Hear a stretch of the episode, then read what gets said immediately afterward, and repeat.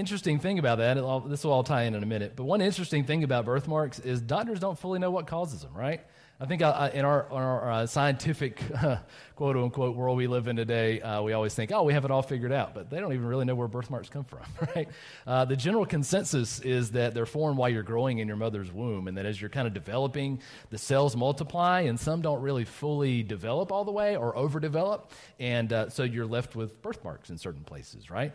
Um, so it's, it's technically not a mark of your actual birth, but it does happen while you're while you're developing in the mother's womb. And so, anyway, I just found that interesting that that it wasn't actual. You know, we call it birthmarks, but that's just because we didn't know where quite where they came from. They just kind of pop out on you when you when you come out of the womb at some point, right?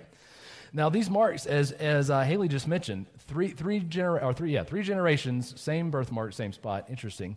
Uh, these things are identifying markers, aren't they?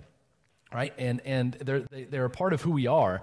Uh, and this happens all over uh, the world. People kind of identify their children like, oh, yeah, okay, I know he's got a birthmark here or there. In some cultures, they even actually mark you after birth.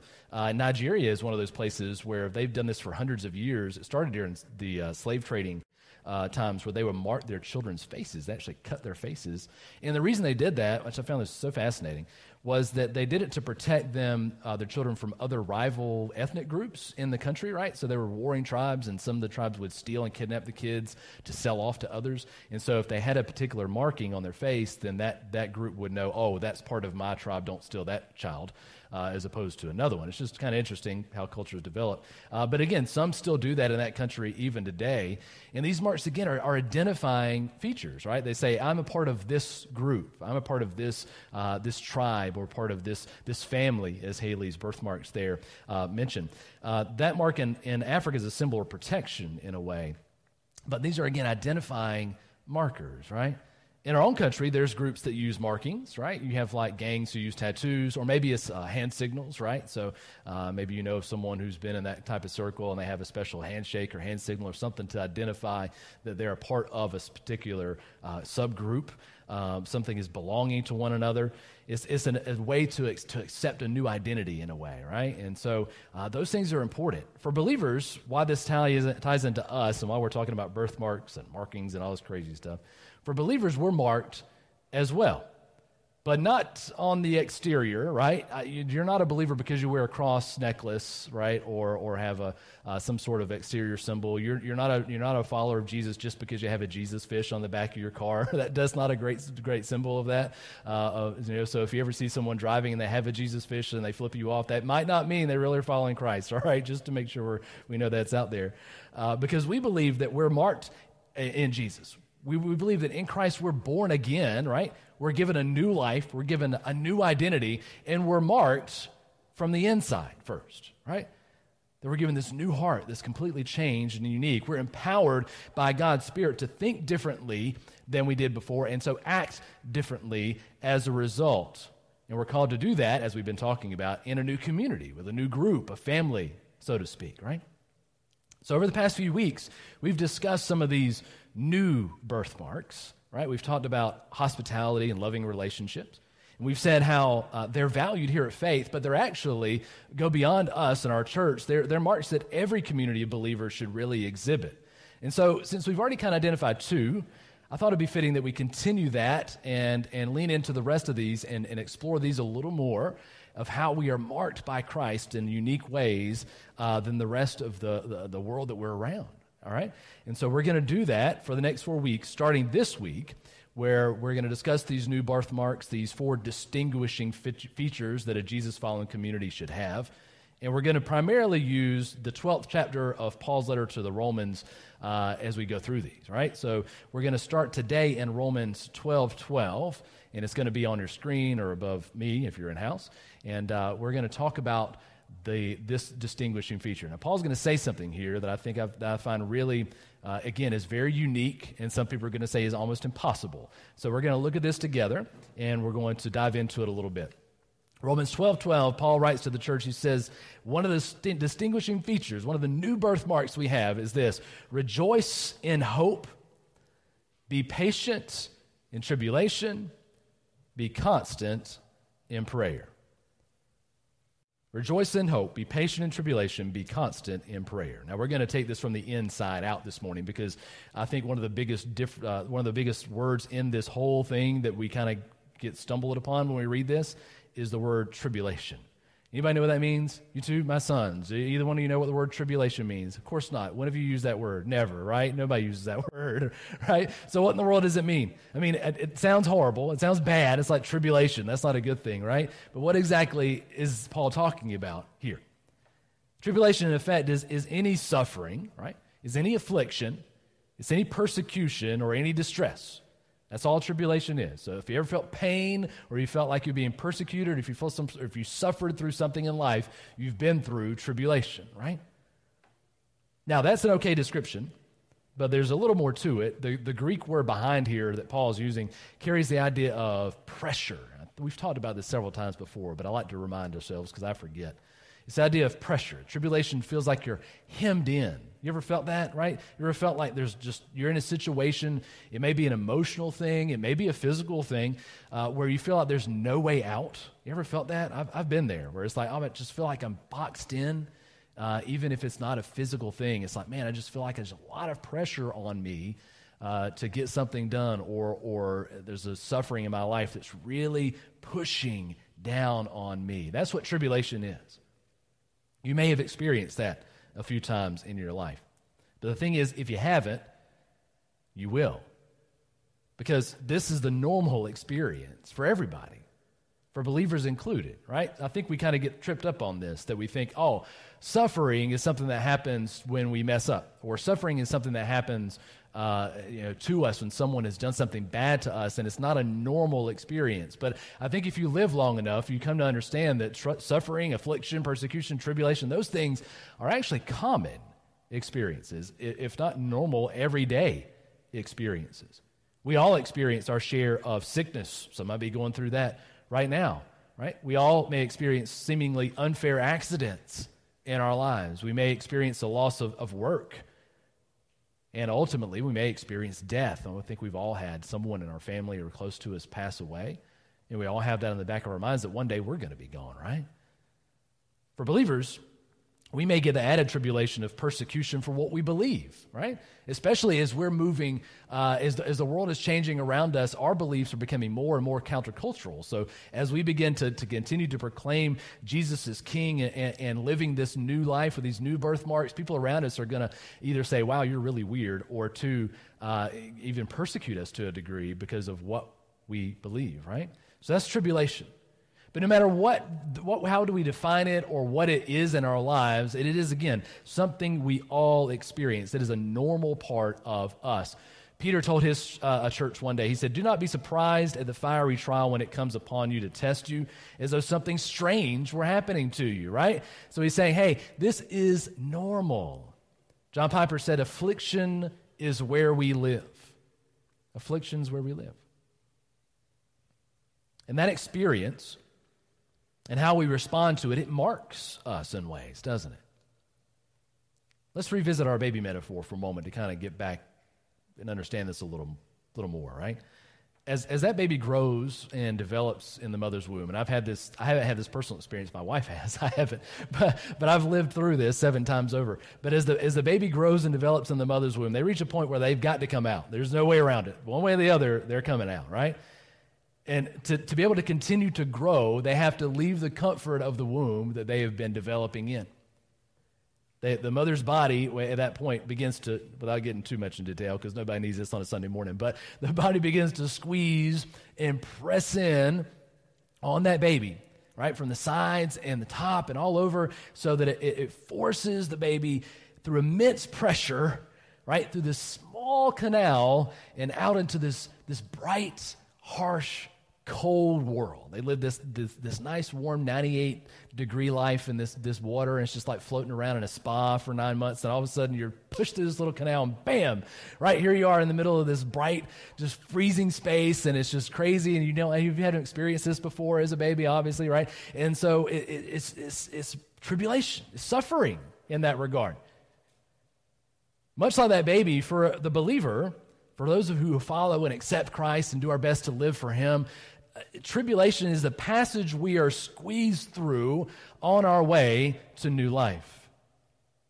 You see, God doesn't just allow us to be subjected to affliction, right? You'll, you'll see someone, or maybe heard someone say in the past that, oh, yeah, well, well, God allows these things to happen. But they don't tell you why. But see, what happens in Christ is that God doesn't just allow us to be subjected to affliction, He actually turns and uses that for our good. He uses it to serve our growth. That's radically different than what you're going to find in, again, any other religion or just a belief. If you don't have any belief, then you're trapped in this cycle of pain and suffering. There's no way out. There's no reason. There's no rhyme. It's just chaos. But in the believer's life, this is you. God is saying, here, I'm going to not punish you. I'm going to use this to shape and grow you. Put this, allow this pressure to come around and make it where it will change you into what you need to be, making you into this new creature.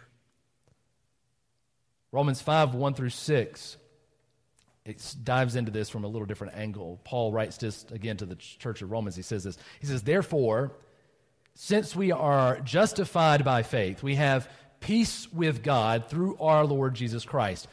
Through him, we have also obtained access by faith into this grace in which we stand, and we rejoice in the hope of the glory of God. Verse 3 says, Not only that, and we're going to break this down a little bit, but he says, not only that, not only do we rejoice in the hope of the glory of God. In other words, not only do we say, oh, thank you, Lord, that you have saved us, that we are, we are made clean by you, that we have this new life in you, that we have eternal life in you. That's great and wonderful. But since we have that, verse 3 says, but we rejoice in our, what? What does it say? Somewhere around here and up here. Sufferings. We rejoice in our sufferings knowing what? That suffering produces endurance.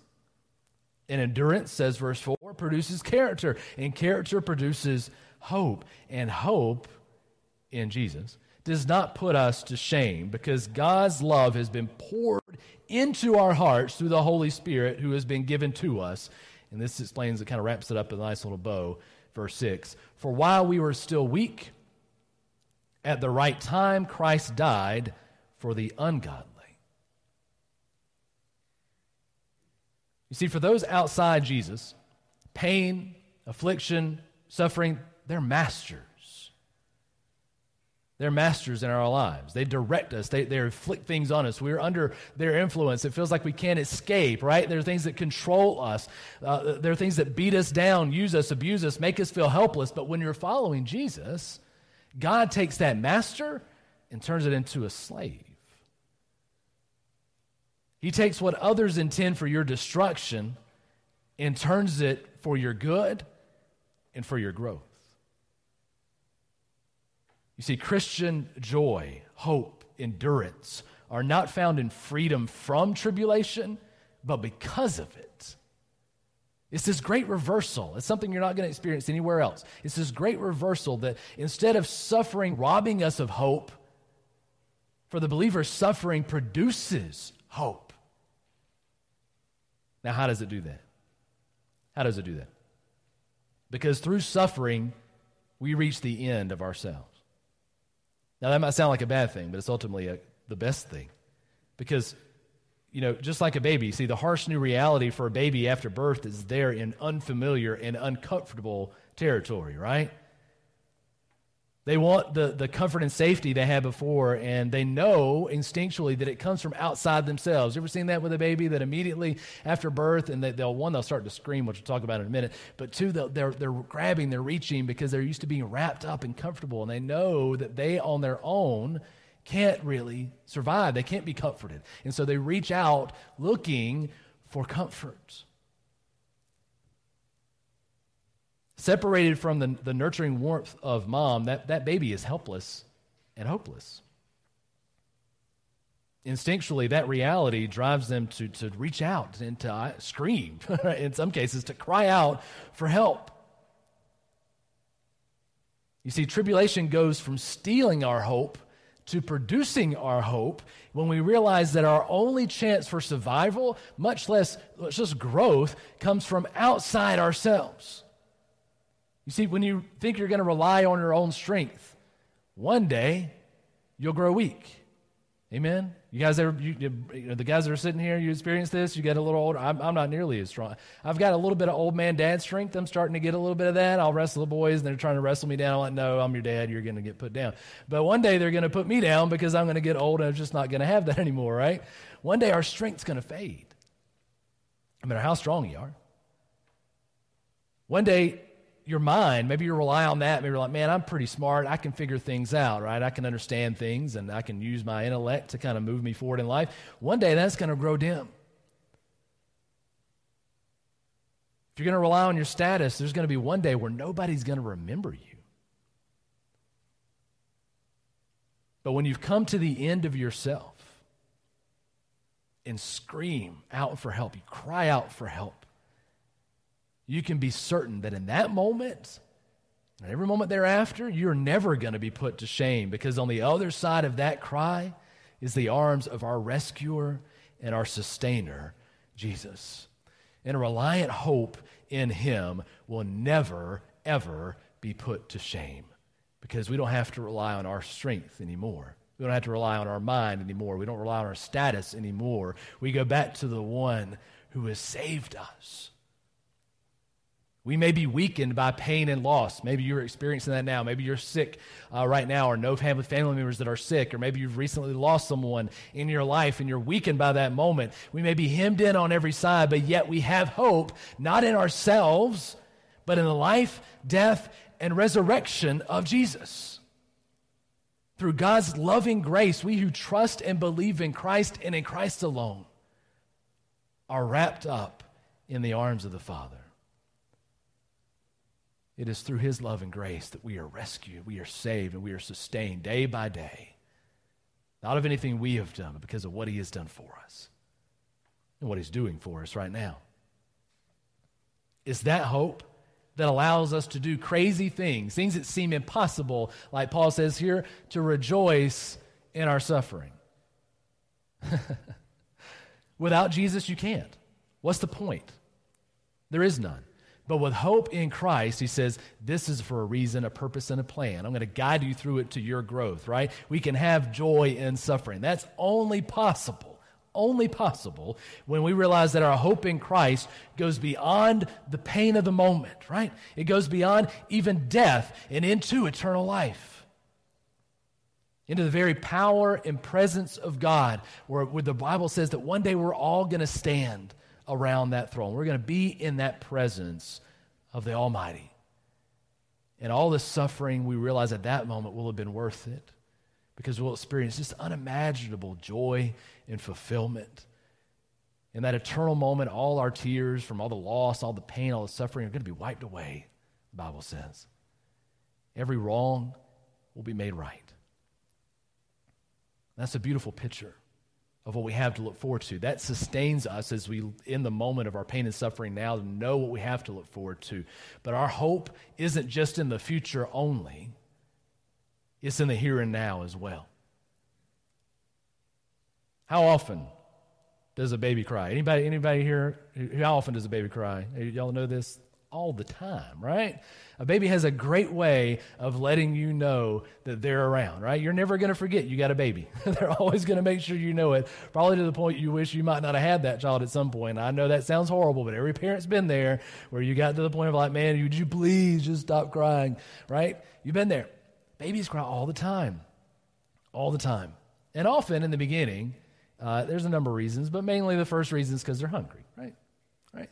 They've been constantly fed and sustained in the womb, and now they're outside and looking for, for sustenance. They're like, man, I just need some, so give me some food, mom, dad, somebody help me out here, right? That hunger pain they feel constantly leads them to, to cry for something to sustain them. Likewise, our present suffering that we all experience more often than we want to admit should drive us to cry out like that child in prayer instead. As a matter of fact, I think you could, I think you could say that, that prayer is the cry of a hungry heart. Now, for most of us, I think that our prayers are cries for relief for the pain we're experiencing, right? At least initially, that when we're, when we're in a moment of just intense anguish, we're like, oh, Lord, please help, right? Or maybe you're in this moment where you're uh, driving down the road and there's an issue with your car and you're like, oh no, I don't have control. And now you reach out for help. You're crying out, Lord, please, something, do something to take this situation and make it better because I can't do anything, right? So initially, when we're calling out in faith, it's like, just please help me. I don't care what it takes. Please just help me move through this moment. But there's more available if we're willing to put in the time. You see, we settle for this temporary reprieve, but God is calling us to go deeper. To not just know about Him, but to really know Him. You see, a baby only knows mom as a relief from the pain. It doesn't really know who she is, right? But as they get older and they grow in that relationship, they begin to truly know who mom is and who dad is they get to understand why they are the way they are and why they love each other and why they, why they love their children, right? They begin to understand the inner workings of the mind of how they've come to be who they are. And it, be, it can, if done right, it, that relationship between uh, child and parent can become just this deep, know, abiding relationship, right? It's to that level that God is calling us. And prayer is the key to developing that. You see, Paul prayed this. I think it's a worthwhile one. He was talking to another church because he talked to a bunch of churches. He talked to this other church in a place called Ephesus in Greece. In uh, Ephesians 1 16 through 18, we're going to have it somewhere around here. It says this I do not cease to give thanks for you, talking about the believers in that, in that area, remembering you in my prayers that the God of our Lord Jesus Christ, the Father of glory, may give you this, right? He's saying, This is what I pray for you. He may give you the spirit of wisdom and of revelation in the knowledge of Him. 18 says, having the eyes of your hearts enlightened, meaning opened or reopened, maybe for the first time, that you may know what is the hope to which He has called you. You see, we must we must have a heart that is hungry for the power and presence of God. John Piper has said that this is a gift. This is, the, this is the gift that we should be praying for from God. This is why Paul's praying this over. The things we need most, we can't get on our own.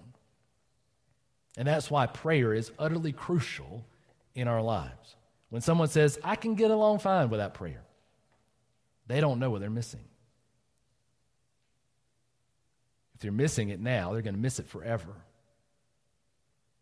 He continues, he says, if you cannot get something now on your sorry, if you can get something now on your own, you're going to lose it at death. It's not worth much. But if you pray for what you cannot get on your own now, and God gives it to you, like the spirit of wisdom and revelation of knowledge in Him, that is that hunger in your heart to know Him, you will never lose that. You'll have it for eternity. And it'll give you a, a sweetness of pleasure now, he says, an inexhaustible joy for eternity. That's what we should be praying for. That's a different prayer, right? The initial prayer of a, of a baby's crying out for hunger, for sustenance, but as it changes, that relationship develops with the parent and child, it grows deeper. Jesus is saying, Come deeper.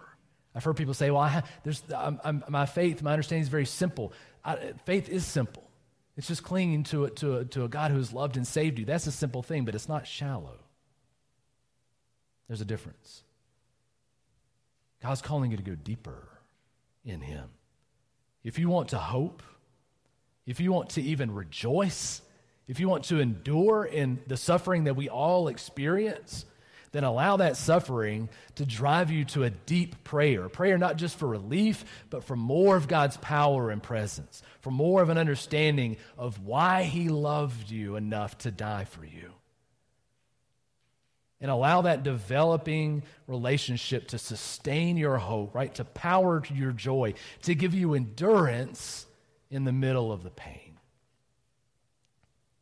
Because our hope goes beyond isn't just in the future, though it is, but it's also right here and right now in His power, His presence. So I pray that this new birthmark be marked in our lives today.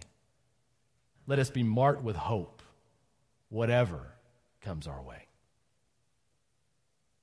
For seekers this morning, for those of you who may be online, maybe in house, or both, and you're checking us out maybe for the first time or second, or maybe you've been here a long time, you're just kind of been hanging out in the shadows, and you're wondering, hey, I don't really know about this Jesus thing and what all this is about. I hope this one give you a little bit more insight about what following Christ looks like and how we're changed by that relationship. And I pray that it awakens something inside of you. I pray, pray that it awakens this hunger in you to want to be able to do what, what only believers in Christ can do and to rejoice even through the pain, knowing that it's growing us to be what God has called us to be, something better than we could even imagine for ourselves. If that's you and you want to accept that new birthmark, if you want to be, be changed by Him, all you have to do is, is accept and believe in Christ. We believe that we're all sinners, the word says. We all fall way short of the standard that God says. That's why Paul says, for at the right time, Christ died for the ungodly, right? That we're never going to be able to make it on our own into, into the presence of God. We're never going to be into heaven, whatever you think heaven looks like.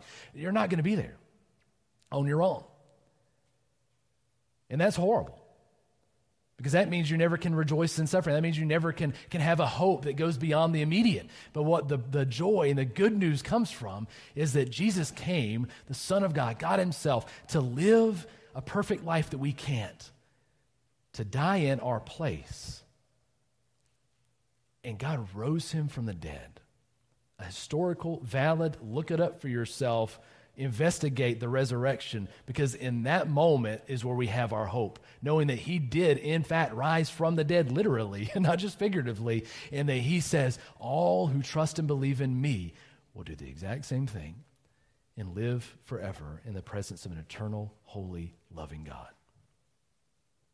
And all you have to do to, to accept that gift, because it is, it's a free gift given to you, is say, I need that.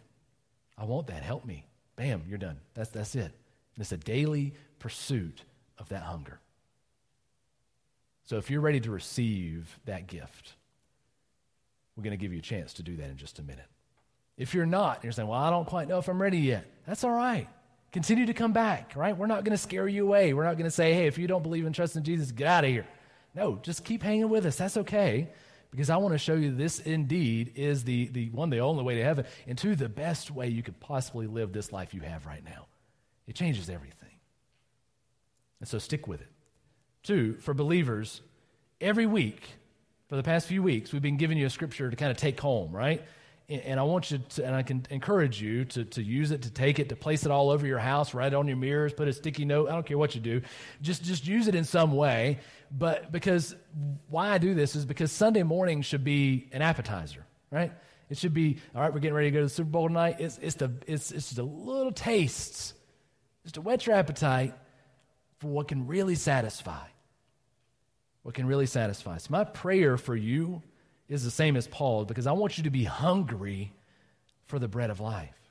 I want you to be thirsty for the living water of Jesus. And I pray that Sunday is just the tip of the iceberg. It's just, oh, that's a good taste. but I need more than that. Where can I get more of that, right? You ever had something you just can't get enough of? Man, I just love some really good food where you just get a little taste like, oh, you, you know you shouldn't eat more of it, but it's so good that you just want more of it anyway. I pray that is what you get out of this this morning.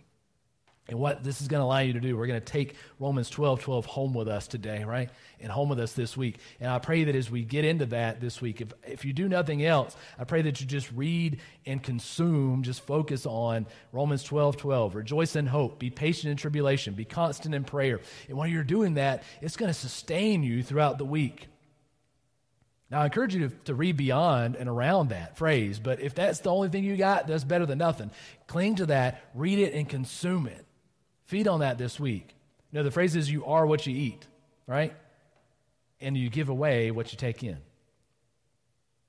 So as you consume this, I want to encourage you also to break it apart. I want to encourage you to break it apart, and I want you to give it to someone this week who's struggling. Maybe it's online. Maybe maybe you meet them in, a, in the supermarket. I don't, I don't know where you're going to be with this person.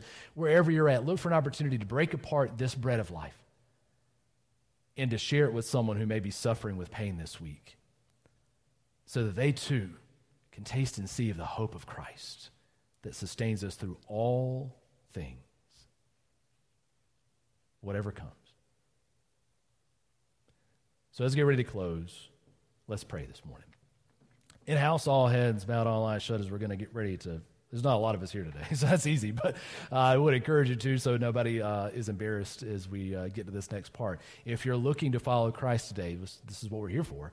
If you're looking to find that hope that we have in all suffering and affliction and pain and, and all these things we all suffer through, and you need this relationship, then you simply do it by praying this prayer, by reaching out, crying out like a, like a helpless child, saying, Lord, I need you.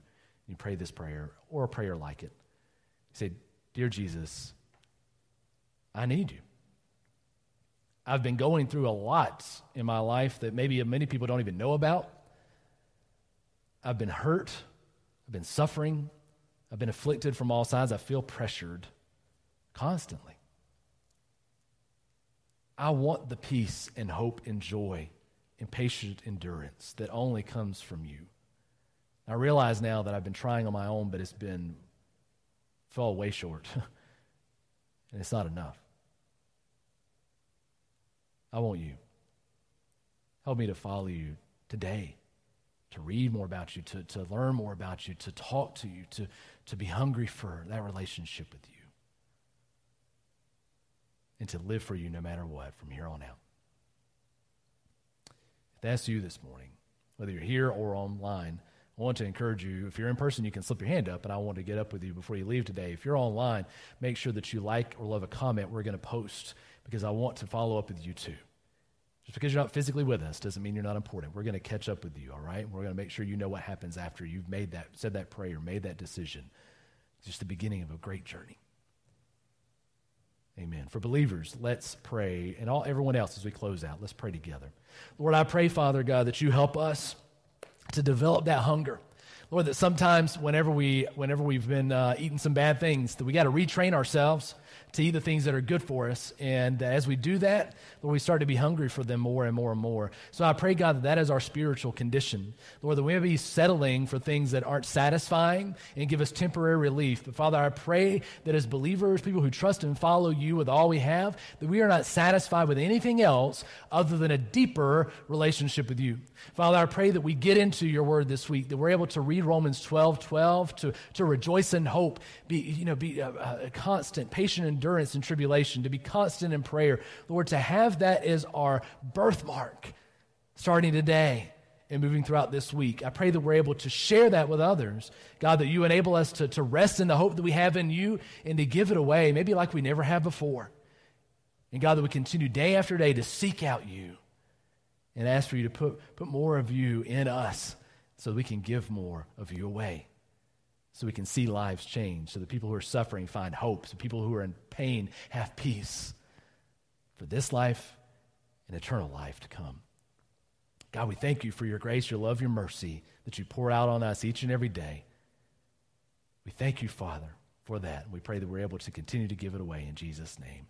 Amen and amen. All right. For those of you online, thanks for hanging out. We're about to check out for the day. I hope you had a great time. Make sure you check us out Thursday at 6:30 for prayer meeting. We do it every week uh, on Facebook primarily. We don't we don't you do YouTube for that one. It's just on Facebook. So sorry, but if you're on YouTube, you can hang out with us then. Uh, and also again Sundays 10 a.m. every single week we're here. All right. So make sure you don't miss out. We'll see you guys next time.